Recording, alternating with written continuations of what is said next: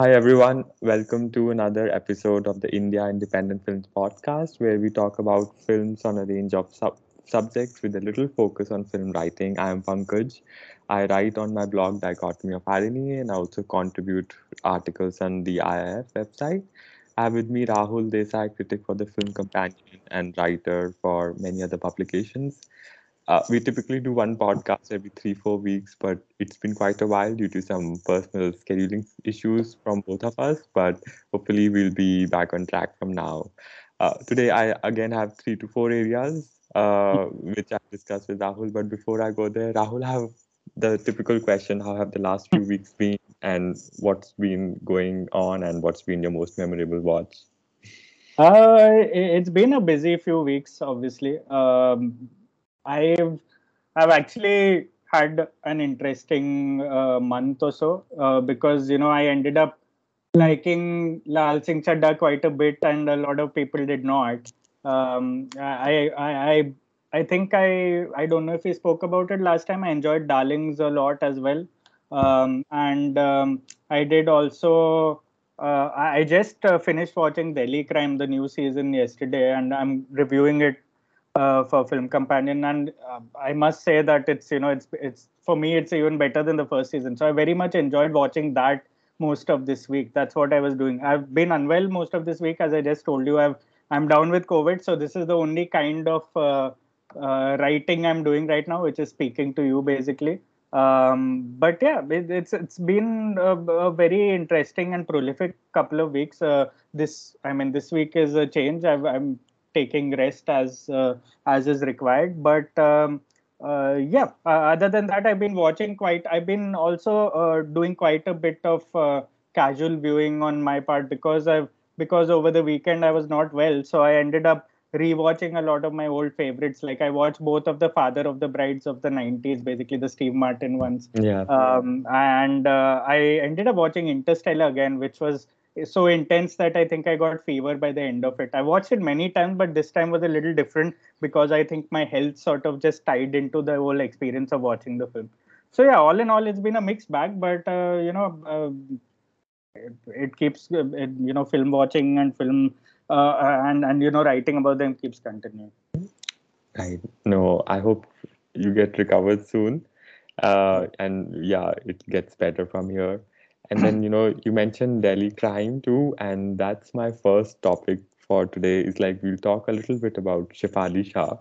Yeah. you know, I went back and read an old piece of you. It's very old. It's almost like in sense 2015. Uh, and you and you wrote it on Upperstall at that point okay. in time. Right. And there's this one line that you've written about Shefali Shah, uh, and you say that Shefali Shah, an actor with the rare ability to simultaneously perform and know exactly how her face behaves on camera. Hmm. Does it still hold true? And what do you feel about her even now? I feel like it very much holds true. I think she has the movie face in this industry, in, in Hindi films. And uh, she's very aware of how to use her face to to convey a lot of subtext about her characters, you know, because I think some of her most powerful moments on screen over the years have been basically her alone, not speaking really, maybe looking in the mirror like in Dil Dhadakne Do, or maybe uh, mostly reacting to people. And she is a master of reacting because uh, uh, uh, not many um, actors have the ability to do that. And the way she uses her eyes uh, and her face really stands out. For me, she's one of the finest actresses working in Hindi film today uh, I'm very happy for the streaming system that took off you know like a couple of like five or six years ago. It's because of that that uh, she's really gotten the kind of work she deserves because Delhi Crime was in a way a breakout for her. Even though she had done films before that she's always been the best actor in most of the ensemble films she's done. Uh, but you know as terms of leading roles I think Delhi Crime for me was uh, really a breakthrough and it also showed the uh, a lot of people who aren't otherwise familiar with her career and how long she's been an actress for, how she's never really been a heroine as such. Uh, uh, it, it familiarized her with the rest of the country as well, and uh, and very much deserved because she's one of my favorite actresses right now. And uh, you know, it, it's one of those things where uh, you're happy that people that actresses like Vidya Balan really sort of um, um, did what they did in mainstream film. It's because of them that uh, uh you know uh, we notice the talents of Shefali Shah and others like her in the streaming ecosystem. I think that you know that line I would still write it again because uh, every time I watch her on screen, even now, as I mentioned, I just watched Crime 2. Uh, I, I think there's nobody better at understanding the craft of performance and of uh, of knowing how a camera sort of captures expressions and a face. Uh, sometimes, I mean, the rare time she actually overdid it and it did not hit home was in Humans, uh, which was the Hotstar web show, which was basically a swing for the fences. That show tried a lot of things, and one of its many sort of casualties was Shefali Shah's performance. So, you know, it's not something that's infallible, but she controls herself very well in terms of her role. She's had a terrific year already, right? She's done Darling. She's uh, uh, she's she was in Jalsa, and now she's again in Delhi Crime 2, which should bring her back right at the forefront of you know discourse as far as acting is concerned. Right. You know, I was just went back to her filmography. Uh, mm. She, she, uh, like, she, it seems that she's been there for quite a while, but she hasn't but she's done like so many because she has so many memorable roles. But in terms of her filmography you know it's not a lot of films. It's a few uh like like maybe 20 25 not a lot of them. So what's been your most memorable shefali shah role? Like what do you like or when did you first you know just started noticing her oh wow she's great I mean, I think a lot of us noticed her in Satya itself when she was, you know, formerly Shefali Chhaya. Uh, yeah. She that's when she also as well came. Uh, she came onto the scene, and I, I mean, I'd still say um, one of my favorite performances of hers uh, was one of her early performances, basically after Satya, which was Monsoon Wedding, because you know she was a pivotal character in that film, and that the the face acting that I talk about. Um, really came to the fore in that film. She was far younger, of course, but uh, it, it was it was the sort of performance that you know um, really made a career for me because uh, and that remains my favorite performance. I also, I mean, I remember in all of the films I grew up watching, like a couple through the 2000s, also like her bit roles in Mohabbatein, where she's you know uh, she always sort of ends up she has that sort of almost perfect aura uh, on screen of being able to sort of portray vulnerability and strength at once right? Because she's always like playing a dimension of womanhood in most of her roles. Uh, and she she manages to uh, sort of uh, bring it across without really overdoing it or without really making a statement. And i feel like a lot of that is down to lived in experience. It's down to her own experience as uh, not only an actress but as a person uh, as well i'm guessing. And um, you know i'm and another one of the performances I noticed when I was in college um, after these uh, titles that I mentioned was in uh, Rituparno Ghosh Last Lear. Mm-hmm. Um, even in that, you know, like I, I, did not, I wasn't very familiar with her before that. I could not make the connection that this was the Shefali Chhaya I saw in Satya. Uh, but uh, as soon as I saw on screen, you get that very familiar sort of feeling of watching someone who is very curious and very um, very sort of attuned to what she's doing uh, uh, on screen. I and you know the, and you're right that she's not done actually a lot of films over the years now that I'm seeing.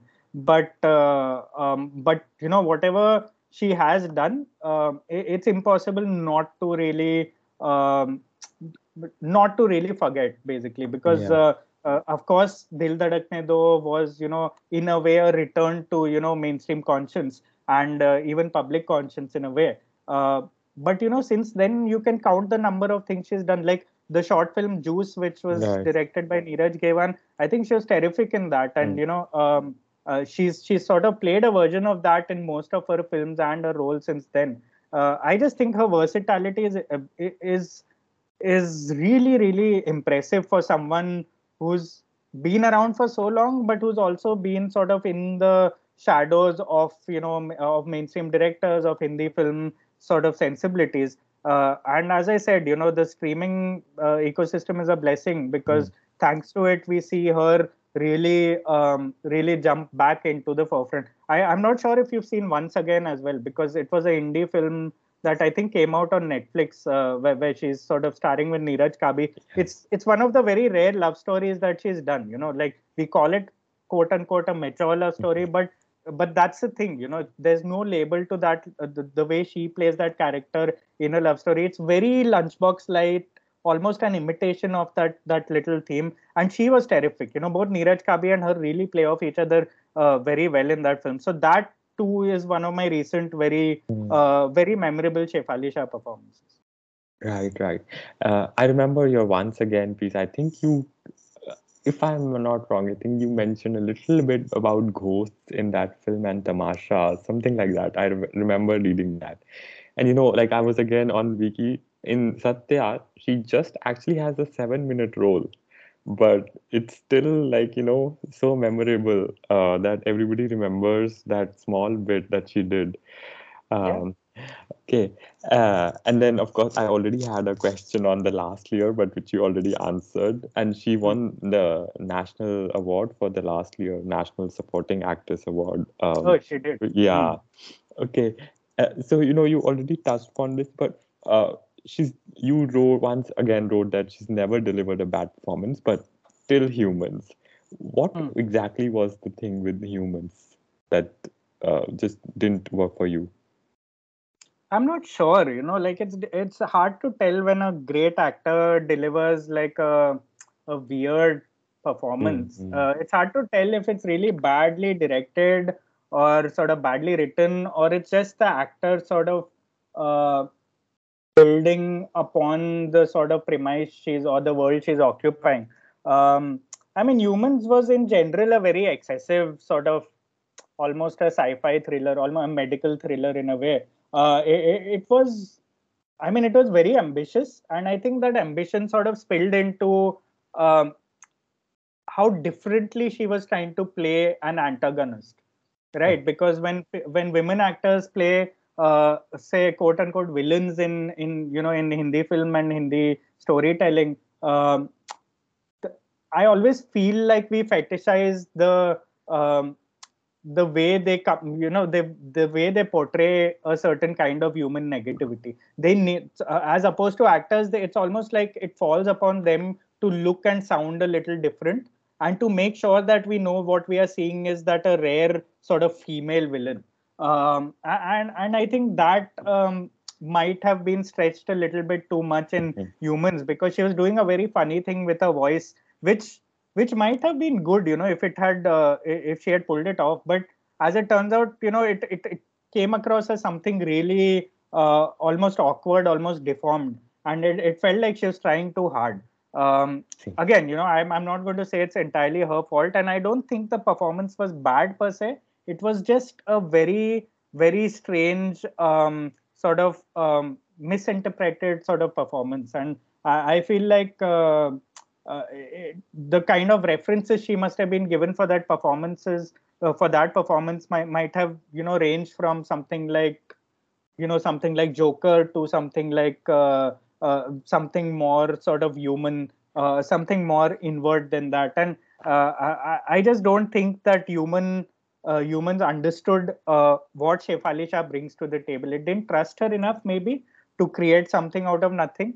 Uh, the script may not have trusted her enough, and uh, I guess in that whole pursuit of trying to make a statement and trying to be uh, a very emphatic sort of character in the in the series, uh, it sort of fell through the cracks. Right, right. Okay, you know, like uh, we again, you already touched. Her eyes are very powerful, and Yeah. I am almost sometimes, you know, scared of them. She does anger very well.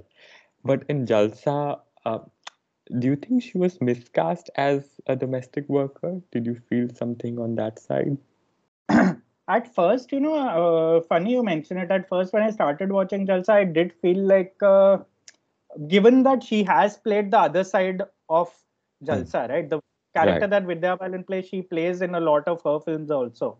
Uh, um, but uh, I, you know, it's funny because by that same yardstick, you could say that she was miscast in a film like Darlings as well, right? Mhm. because I feel like they are siblings of each other. The character she plays in Jalsa and in Darling. But um, you know, aside from how authentically she plays the character, I feel like she brings a level of soul and honesty to the to both the performances that sort of transcend our um, you know our reading of how she sounds linguistically or how a voice how a dialect is or how a body language is uh, somehow there's there's a sense of gravitas about both the characters because in jalsa her character um, uh, becomes the pivot of the film right it becomes the ideological and mm-hmm. the sort of uh, almost gender pivot of the film and and for me uh, what Shefali Shah is as an actress was more important than the character she played. So I thought eventually it turned out to be good casting. Eventually, I don't think that she was miscast, but though it did play on our notions of whether she belongs in this environment or not. But I thought, uh, uh you know, one of the uh, uh, one of the most powerful scenes in that film was her screaming in the end. Right. Uh, uh towards the end when she when the her shriek just pierces the screen because it, it's just a notion of her career till then that accumulates and makes us react to the scene in a very primal way. And i, I really liked uh, i really liked what she brought to the table beyond the physicality of her role. Because it she proved in that role and also in darlings where i thought initially that she was miscast she she proved in both roles that um, it's really not only about uh, how you embody or how whether you look like you belong to an environment because uh, uh, when you become sort of a primary character under the guise of a secondary character then it becomes so much more than uh, say uh, you know um, speaking a certain language or uh, playing a certain uh, you know playing a certain sort of playing a certain character in a certain setting of class religion caste mm-hmm. and i think shefali shah is capable of of transcending all of that and she is which is why I felt like both in Darlings and Jalsa, even though the physicality wasn't right up there, uh, I, I think uh, what she contributed to the, the film is better for her performances uh, uh and and the way she portrays uh, both the characters. Right, right, wonderful. Um, have you seen any of her TV shows? I haven't. I'm just noticing that in the 90s she did a fair bit of TV. Yeah. Uh, uh, including Tara, which is weird because I used to watch quite a bit of Tara with my mother. Um, I did not notice her back yeah. then. Yeah, same here. You know, I was looking at the wiki. I don't remember her in Tara, but I very well remember her in Hasratein, which was a mm. very wonderful show where, again, you know, it was about a married and a slightly older woman who has an extramarital affair with another man uh, and mm. uh, it's about how you know like it was so ahead of its time and for that like in the late 90s and one of the best shows i was reading again like how indian express called it uh, like a really landmark and i keep on like hoping that i'll revisit it because you know we were very young at that point when we don't understand these nuances but it's no longer available anywhere but yeah i, I think she's her body of work is so diverse and so good. I, I yeah. it's very uh, underrated, but I think she's getting that opportunities now. Okay. Yeah. You know, then I have this question about Delhi crime, not about her, but in general.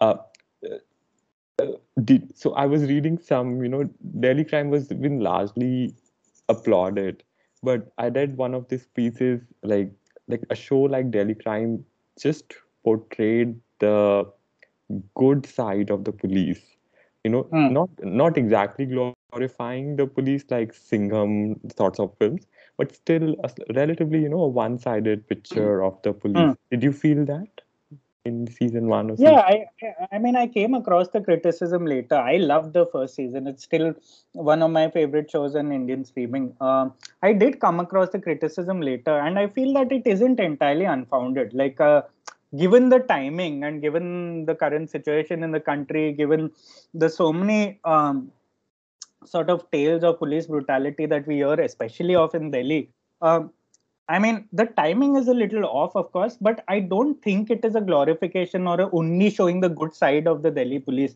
What it does is basically create a fictional sort of police team in Delhi uh, that is basically um, struggling to stay uh, struggling to retain a sense of integrity within a larger uh, sort of uh, picture of bigotry and picture of corruption, uh, which I found very interesting because in that sense, it's a it's a story of any other underdog. It just happens to uh, uh, any other underdog group. It just happens to be about the police at the wrong time in the country. And I feel that what that criticism that it got in season one, um, it addresses it in season two for people who are going mm. to hmm. watch season two. I feel yeah. like uh, it is very aware of the reaction it got in season one and it customizes itself. And it's a very rare show that listens to what happened and tries to evolve beyond that and tries to sort of use our biases against the show, which is that it's a police show that shows the good side of the police, mm-hmm. to show that there are good people, there are good and bad in every sort of profession in life, be it the police, be it right. you know corporate life, be it in uh, be it uh, be it viewers as well. You know, because we uh, whenever we see a police show now, we are very visibly cynical saying what is the point? You know uh, I, I don't uh, maybe it is being dishonest it's being corrupt it's being opportunistic. But we also have to look beyond that and between the lines and the nuances. Are the police force mm-hmm. uh, courageous enough to be portrayed as vulnerable? Are they flawed as well? Yes they are and they are human. So this this second season really humanizes them. If you can argue that the first season was about them becoming heroes uh, under the pressure of a moment and uh, uh, that that's what that's why I feel like um, it's that rare sort of franchise, if you can call it that, that um, that is very aware of the world it occupies, and mm. uh, and that that um, uh, how many shows forget forget people who don't take feedback and then become better. Uh, how many shows or entire sort of stories or uh, productions have the have the sort of integrity to do that and then evolve into something better. And i feel like it's done that even though it didn't need to you know it could have hmm. gone on the same sort of yeah. way but it is visibly more complex and more nuanced. And i really like that about this particular show. Got it got it. Okay.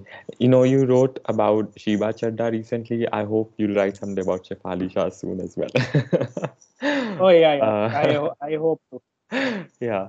Okay. I think we spoke uh, a lot about Shefali Shah. Now let's move to next topic for today. Uh, something on you know Anurag Kashyap. He's also been in news uh, recently, yeah. not just for Dobara, but for his some of his interviews and statements that he's been making.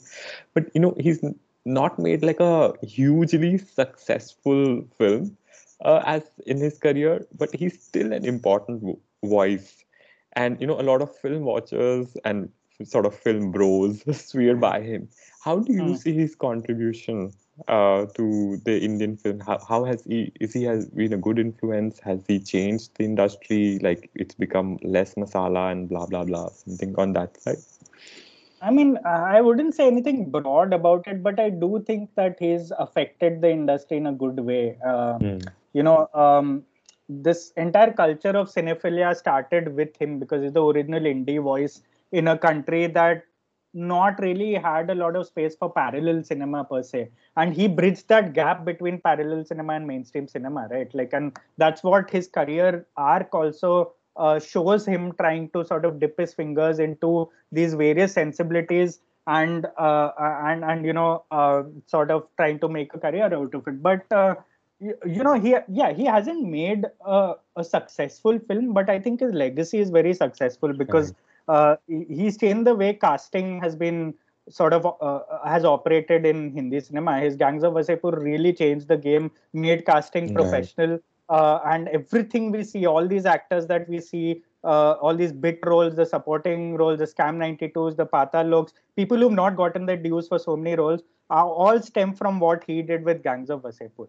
And uh, uh, and and I, you know, that he has to be given credit for even if he's you know stumbled as a filmmaker or as a voice in the last uh, mm-hmm. in the mm-hmm. last decade or so uh, that that you know it often happens where you know um, given that he came up under someone like ram gopal varma i feel like he uh, very much is trying to resist falling into the same trap that ram gopal varma might did uh, not only as a filmmaker but as a not only as a creative person but as a person also uh, and i feel that a lot of cinephilia that stems from the kashyap legacy tends to be a little toxic as well uh, because a lot of it tends to be very exclusive and refuses to sort of um, and almost snobbish for lack of a better yeah. word uh, and that um, I feel like is not something he can undo. But what he can do is give the sort of interviews that he's been giving and putting a sort of voice and opinionated voice to uh, to our feelings or to uh, to our sort of relationship with the Hindi film industry. A lot of what he says is very much. It makes a lot of sense. It's a lot of truth in it, and he's been to hell and back. We've seen that Right. in his career Right. as well. Uh, I I think he's doing a very good sort of uh, job of voicing all of that and of representing a certain line of thought without being nihilistic about it. Uh, you know, of course, I admire his politics and all, but that should not shape my perception of him as an artist always.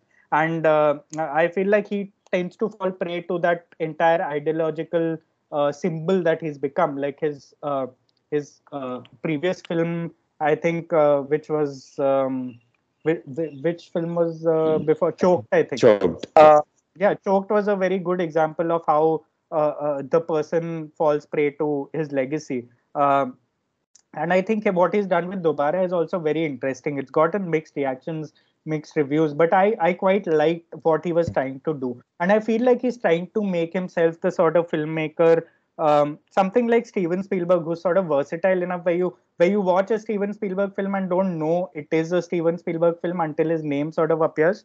Um, uh, you know uh, that is the sort of versatility i think he's been trying to embrace for a while. And uh, since he's stopped writing his own films uh, it's been a bit hit or miss. Uh, you know Manmarziyaan was a very good film but at the same time choked and dobara have been very divisive.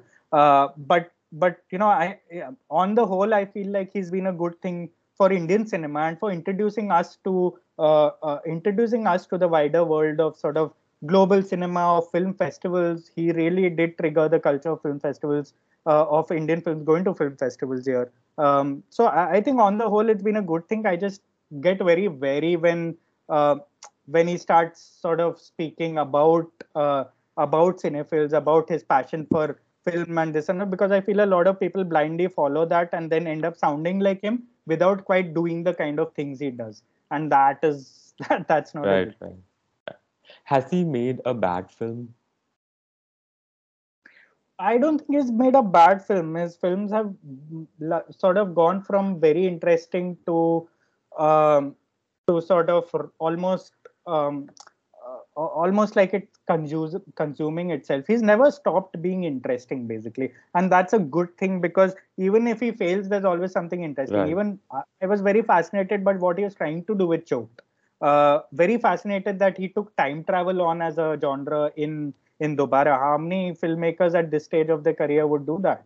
Uh, and you could not tell it was an Anurag Kashyap film, and that has been the criticism labeled against Dobara. But I actually quite like that, you know, that you can't tell uh, that because he's then breaking out of his own voice and sort of spreading. Uh, and it shows that he's still very curious about his voice and his craft, and he's still trying to discover different dimensions of it.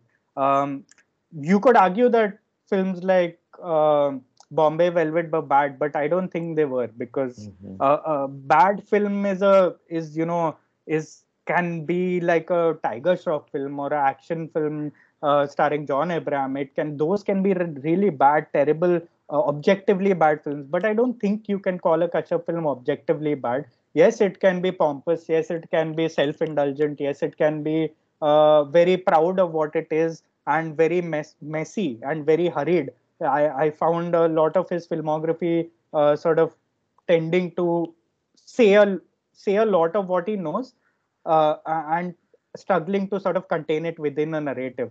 And uh, he can have a lot of those flaws, but I don't think he can be all out bad. Right. You know, that's why the, I asked this question because I when I looked at his filmography, I didn't find anything that was, you know, terrible, terrible. Like you might not necessarily like some of his films, but Yeah. it wasn't like, okay, it's bad types, like it's terrible, like oh, it's not even worth watching. There's always something interesting there. Even though like some films like Choked, I felt they were just a little dull and boring. Uh, but they were not bad films per se. So that's why I was I just asked this question. So related to that, um, what's your most favorite Kashyap film? Um, I'm Yeah, good question. My, I mean, my most favorite Kashyap film for the longest time was Black Friday because you know Right. uh, that was also the film a lot of us were introduced uh, to him as a director with uh, because Paanch didn't release. Um, but you know, like looking back, I think he's um, he's sort of like really what he did between say 2006 and 2012 or 13 uh, can never be replicated because you could almost sense the landscape under you shift while he was making every film, whether it be Dev D or No Smoking or or uh, you know or Gulal or Gangs of Wasseypur, which was arguably his most famous film. Um, I, I think, and you know, I even liked his. I even liked his efforts like Ugly, even though they were very flawed. Uh, even Girl in Yellow Boots, for that matter, I was I quite like that film when I watched it. I remembered. So I've never not had something to take back from his films. Uh, but I'd say my personal favorite still remains Black Friday. Um, you know, for for the kind of for what it represented when it released. You know, I don't know how it's aged. I've not seen it since I watched it the first time, but I know the impact it's left with me, and I want to keep sort of staying in that impact rather than watching it again to see whether it's aged well or not. Whether it's a so the, I I'd still say that was one of his best efforts. And where would you put Manmarziyaan? You know, you had done this ranking uh, when Yeah. at the time of Manmarziyaan release. Now, would you put it in the bottom half uh, or like the No, I? I, I definitely put it in the top half, but again, you know, the top half also has so many films Yeah, in his case. But uh, but uh, as I said, you know, Manmarziyaan is a, is a film he didn't write, and uh, it did not feel like an Anurag Kashyap film, even though he brought that very manic energy to it. Uh, it felt like he was trying to do something different, and I always admire directors and filmmakers who who do that rather than stick to a certain ideology or certain uh, grammar of filmmaking. And Manmarziyaan has, you know, I, I've grown fonder of it over time. The more I think about it, uh, so it definitely would be in the top five for of Kashyap's or top six of Kashyap's films, uh, for that matter. Again, because it's it's such a safe genre. If you look at it that way, something Yeah. Imtiaz Ali had been doing for the longest time. It's something toxic love stories and you know like these love triangles have been Hindi cinema staple. I love what he did to it in terms of just the tone and just the energy that he brought to that film. Um, and, and that's the thing, like that hit or miss uh, uh, sort of thing. Sometimes on a bet on a on a worst day may not sort of work, but I, I felt like with Manmarziyaan, I really managed to make a statement. Right, right. And you know, we touched upon like this thing, like uh, he's not, he, he doesn't write a lot of his films now. Like Manmarziyaan, he didn't write. Mm. Dobara was also a remake. I think Choked also is written by Yeah, he did. Yeah. somebody else. Uh, I don't recall Mukkabaaz, I think, but Mukkabaaz is also written by somebody else. Um, Yeah. So, uh, uh, is that a has that uh, led to a decline in his quality of the films because it has become more hit or miss?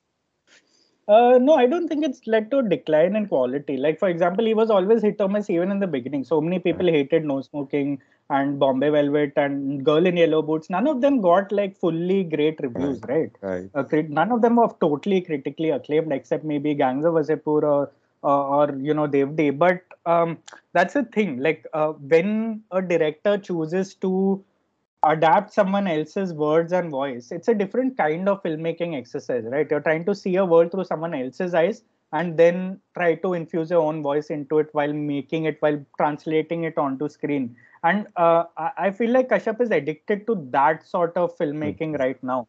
And i don't think that's made him less interesting. If anything on the contrary i feel like uh, he's trying to reinvent himself in different ways now. And I just hope he doesn't get too sort of complacent about his legacy because it's very easy to sit back and say, I'm Anurag Kashyap. I, you know, I don't really need to do anything else because I've already changed the industry and changed the way people view Hindi films. Uh, and and I was worried I saw a little of that complacency in a film like Choked, which which is where he thought he could get away with anything and people would still sort of laud him. Uh, that that arrogance uh, is part of his personality. I very much like it because it shows in the right way in a lot of his films. Uh, but when he's adapting someone else's uh, stories, someone else's uh, words and voice and and ideologies, I think um, uh, I, I, I think that is something he needs to temper. It also feels like he's evolved as a person. If you hear him in his interviews over the years, Yeah. and that evolution as a person, that maturity uh, the openness to more opinions around him, uh, I feel has translated in, into him wanting to take someone else's opinion, someone else's words, and uh, making it into films. And Mm. that that openness to other writers, to different kinds of writers who you would never associate it with uh, associate with Kashyap otherwise, uh, I feel is very interesting. Right. Okay. Now, next move to the next topic, which is more about just a conversation about, you know, the existentialism facing Bollywood. Before I go there, you know, Amitabh Bachchan has a problem with the word Bollywood. Do you have any issues with using that word? I mean, so many people have, have a problem with Bollywood, and I, I don't care. It's just for me, it's just something that helps me identify with the film industry. I, I, I don't think it's like I don't think it's trivializing anything. It is Mhm. an identity that people people very conveniently flaunt it when they want to talk about masala movies or when the Hol- when when the West sort of looks at Hindi films. The then the term Bollywood is flaunted, but when we are referring to our own films, uh, it's it's it's weird that we we are very uh, touchy about these particular terms. Mhm. Right, right. Okay. Now, do you think, you know, there has been so many boycott calls every second day something is boycotted? Do you think it, it actually impacts the film's business? Uh, it's good question, you know, because like I, for me, for someone like me, it's really difficult to tell because you know I, in general, I'm not like uh, sort of someone with a hand on an audience pulse, but uh, Mm. I do feel like it does affect the perception of a film. Like a lot of films, whether we like it or not, work through word of mouth. You know, the lot of mid-range and smaller films. And uh, when you start boycotting a Kashyap film, it might just show on uh, the way it's received or the box office collections. I don't think it affects bigger films like Laal Singh Chaddha. Um, I think if Laal Singh Chaddha would have been something as powerful as PK, uh, something as brave as PK, or something uh, a, a little more uh, out there, uh, then it might have done well either way. Um, uh, but uh, having said that, I I do think these boycotts are very. Um, I mean, they do in the long run. I feel like they do affect uh, how we think of a film industry and how it adds to that entire sort of wave against Hindi cinema right now, right? That's going on. The because the internet, whether you like it or not, is where uh, where a lot of opinion making and sort of policy making is done these days in India as well. Uh, you know that there's the, I mean, it, Yeah. e- even the sort of administration uses the internet as a weapon now, and uh, and and given that, given how Twitter has grown in a in public conscience over the years, I, I do feel like uh, it's turning a lot of people within the film industry, like people who are journalists, people who are uh, are writers, people who are um, participants in the film industry. It's turning a lot of them um, sort of into this very binary argument of why can't we be like South films or why can't we be uh, uh, if, if why why aren't we as audacious as them? It's never as simple as that, right? It's an accumulation of the quality over the years, of a lot of flaws over the years, and to suddenly wake up and say we are going to boycott Hindi films and they are terrible, and and they are largely terrible. I get it, but most film industries tend to be. It's just that uh, a lot of uh, Hindi filmmakers have dropped the ball and the pandemic has complicated things as to how we react to films or how we want to watch films. We don't want to make an effort to go to theaters as we did one because we know it'll come on streaming. Um, so so the boycott calls only add to that noise that paraphernalia around a particular film or a, around a particular industry. I'd like to believe it doesn't affect uh, commercial performances but nowadays given how sort of fragile commercial performances tend to be especially in this post pandemic world um, uh, you know uh, anything and everything could be a factor. And it all makes a very small dent in in how the film is also viewed in the future you know in, in with hindsight. So, you know, you things like, uh, let's say films like uh, uh, Shamshera or Laal Singh Chaddha, Ra- Raksha, maybe not Raksha Bandhan, but like Shamshera and Laal Singh Chaddha, would do you think they would have worked pre-pandemic? Mm, I think Laal Singh Chaddha might have worked um, pre-pandemic. I think it might have been I don't know if it might have worked, but it might have done a lot better. Like Hmm. uh, people might have been more accepting of uh, of uh, an Aamir Khan film, uh, which is not as bad as Thugs of Hindustan, which is not as good as some of his, like say Dangal or PK, at least uh, for people. But yeah, I do believe that it could have been a very different sort of reception to Laal Singh Chaddha in a pre-pandemic world. The entire grammar of viewing and you know filmmaking or sort of distribution has changed. So it's it's again, you know, it, it's it's the kind of thing that um, is such a significant shift in in culture, uh, in movie viewing culture that uh, I, I I feel like in in in the years to come. Um, you know, uh, other than spectacles or event films, I feel like uh, e- even they will be more afraid because even I, I heard of a bunch of films now going directly to OTT after sort of uh, Laal Singh Chaddha's tanking and after Shamshera's tanking. But um, you know, I, I do feel like Shamshera might have flopped in any era, in any uh, sort of decade, because it's objectively not a good film. But uh, Laal Singh does have a lot of redeeming traits in it, and I feel like the reception was a little unfair to the film, which is weird because I've not liked a lot of Aamir Khan films in the last 15 years, even some of his uh, best films, uh, uh, or even some of the ones who made so much money. But uh, yeah, I do find it unfortunate uh, that the timing of Laal Singh Chaddha also affected his his performance. Mhm. Mm.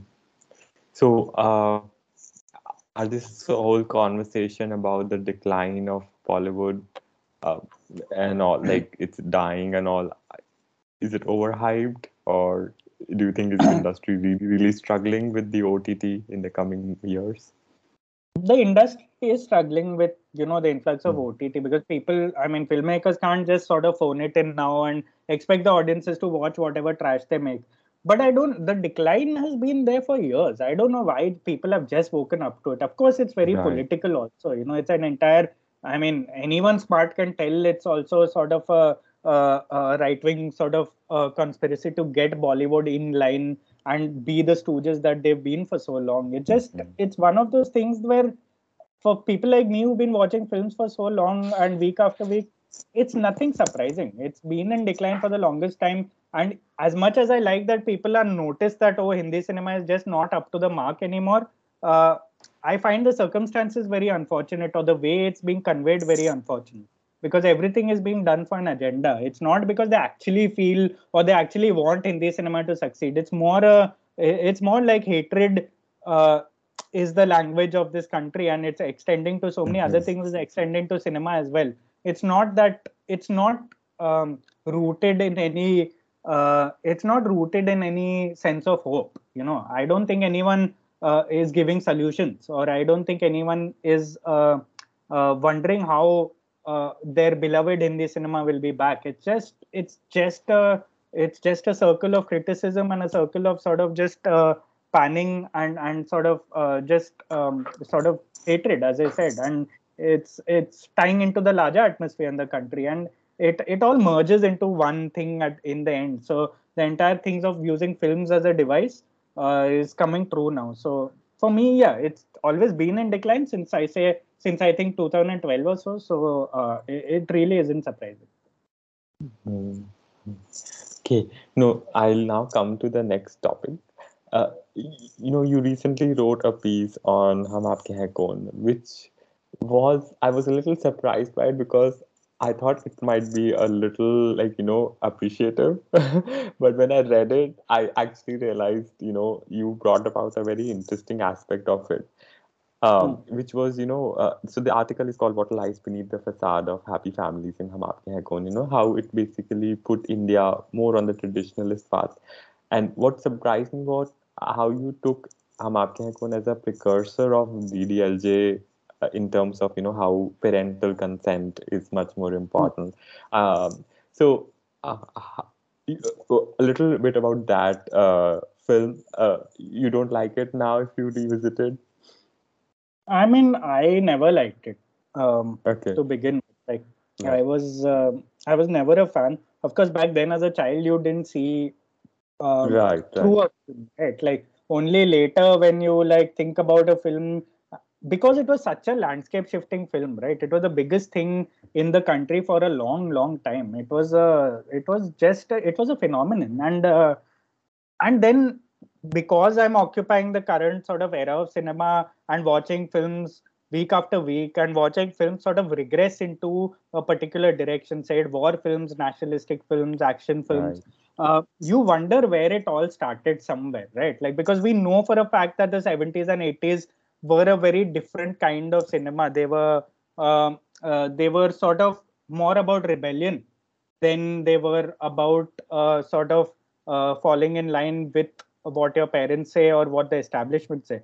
Um, so I I sort of um, so when I was thinking about uh, Hum Aapke Kaun, I, I I sort of like obviously it is a leap of faith to hold that film responsible for everything that is wrong with uh, the sort of regressionist undertones of Hindi cinema today. But I do believe that is where things changed.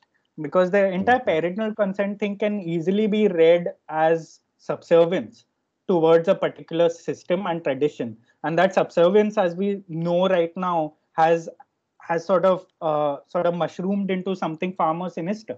Um, and it always starts with something personal with the family which extends to the country right? And for me I, I, felt like Hum Aapke Kaun was that very powerful film. It did so well uh, and it was also embraced by a generation that was looking to uh, sort of um, sort of almost defy this post-liberalization country right? They didn't know how to deal with a lot of changes. A lot of us did not know how to deal with this the sudden uh, sort of uh, the sudden economic reforms in the country, the sudden liberalization sort of spreading, and, and that is when we sort of subconsciously really um, uh, latch on to the first sort of really uh, event film that we find. And I felt like Hum Kaun was at the right time at the right place. I am not saying it was made with the sole purpose to turn audiences into the into the sort of people who's who sort of trigger the kind of films that are coming out today but uh, I do feel like Hum Aapke Kaun was uh, was sort of a um, almost like a shifting point in our culture that I don't think has changed ever since. Because since then there have been moments like Dil Chahta Hai coming out, or like uh, or for that matter like Delhi Belly coming out, but they've always been felt like sort of uh, different uh, subplots of Hindi cinema. They are not the primary subplot of mainstream Hindi cinema, and uh, that's where I feel like Hum Aapke Kaun might have uh, shaped the way we, not just we think, but an entire generation of films sort of kept adapting that formula to make it into something more subservient and more uh, tradition bending and more uh, sort of uh, more attuned to the mood of the country. And and that I guess is why I felt like I mean I never really liked the film, but when I was thinking about my dislike for the film, I I came to this certain sort of realization that it may have been that very epoch defining moment. Right. Uh, do you think that's the same issue or the struggle that Aditya Chopra is facing now? Because, you know, he seems more of a traditionalist uh, as well. Uh, and then, uh, like, of course, he's a producer, but given his films like After Mohabbatein, even he wrote Jab Tak Hai Jaan and Befikre, he's still in that Suraj Barjatya mold. Or yeah, what do you think like of Aditya Chopra? I mean, Aditya Chopra, obviously, like, um, I mean, I felt like he's always tried to, his films have always been like this internal battle between parental consent and individuality. I thought like Befikre tried something very interesting, uh, as mm. did uh, films like Mohabbatein and, you know, DDLJ to start with. I feel like his every subsequent film of his is is a reaction to the previous film and I, I, and that's what i feel like where he's missed the bus as a producer basically because he's so caught up in sort of trying to guess what the audiences want and try to guess uh, base base his guesses on what the audiences used to accept which is you know Barjatya's brand of cinema that i feel like um, he, he sort of missed the bus in trying to uh, in trying to create a particular uh, in trying to fuse the modern with the traditional. And that that entire mm. fusing of the modern and the traditional is you know it's like uh, for me it's like as dissonant as making uh, a horror comedy or or you know combining two very different genres together. Uh, it, it is um, uh, that's why I feel like Aditya Chopra seems to have lost the plot a bit uh, because first of all he's heading a production house, so his sensibilities as a filmmaker Yeah. are then attuned to thinking how to make a film succeed, which is where you know uh, the entire traditionalism and modernism all all mix into one very messy porridge. Uh, so yeah, I, I guess that Aditya Chopra is sort of stems from that generation, but he's always tried to have a conversation with himself through his films about um, about the sort of cinema as father used to represent and uh, and Yashad used to represent to the kind of sort of pivot it took towards very modernist, uh, very sort of um, um, very uh, glossy um, cinema that it eventually came to represent. Okay, also I covered almost everything that I wanted to talk today, but you know, it's almost it's it'll be actually a year of our podcast next year. We started this last year. I remember the first time we did it in like first week of September.